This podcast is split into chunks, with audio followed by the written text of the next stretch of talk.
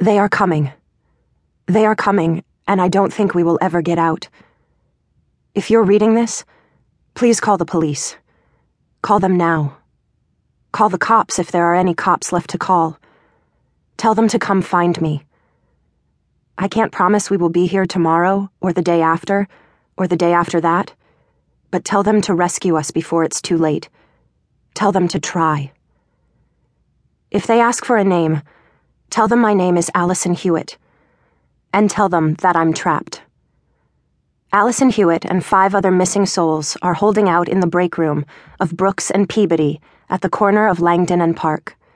We are all in relatively good health. Most important, None of us are infected. If they ask what exactly you mean by all that, tell them this.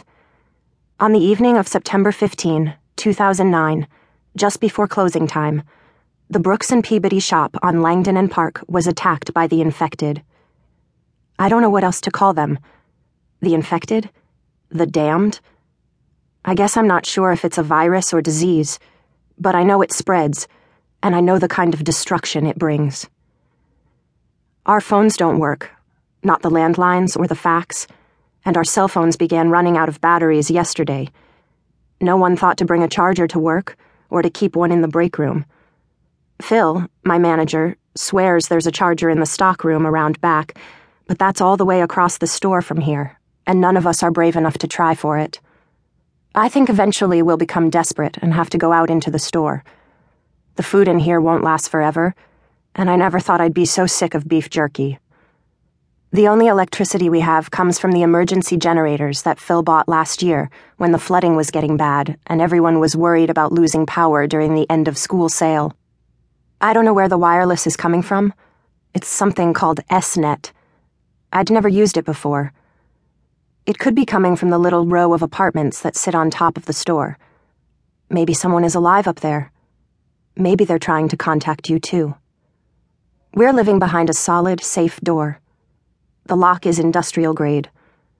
The safes are housed back here, and the doors are very heavy and reinforced. It was the logical place to hide.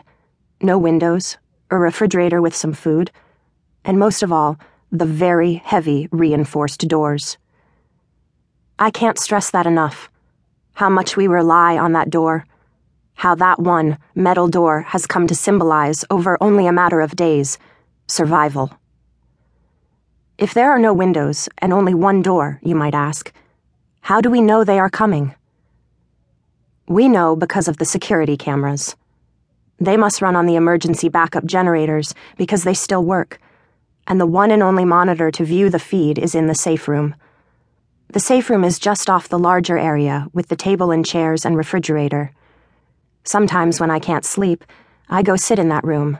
It's not locked anymore. I don't think money will mean much now, and none of us has even tried to steal any of it. And watch the monitor. Thank you, Brooks and Peabody, for installing those cameras. Those cameras allow us to see almost the whole store. The picture is black and white and not very clear, but I can see them. And I watch them scrape around the store, winding through the bookcases passing the mystery and science fiction sections, lumbering by the reading lights and bookmarks. They will not leave, not even after everyone in the store is gone or dead or becoming one of them.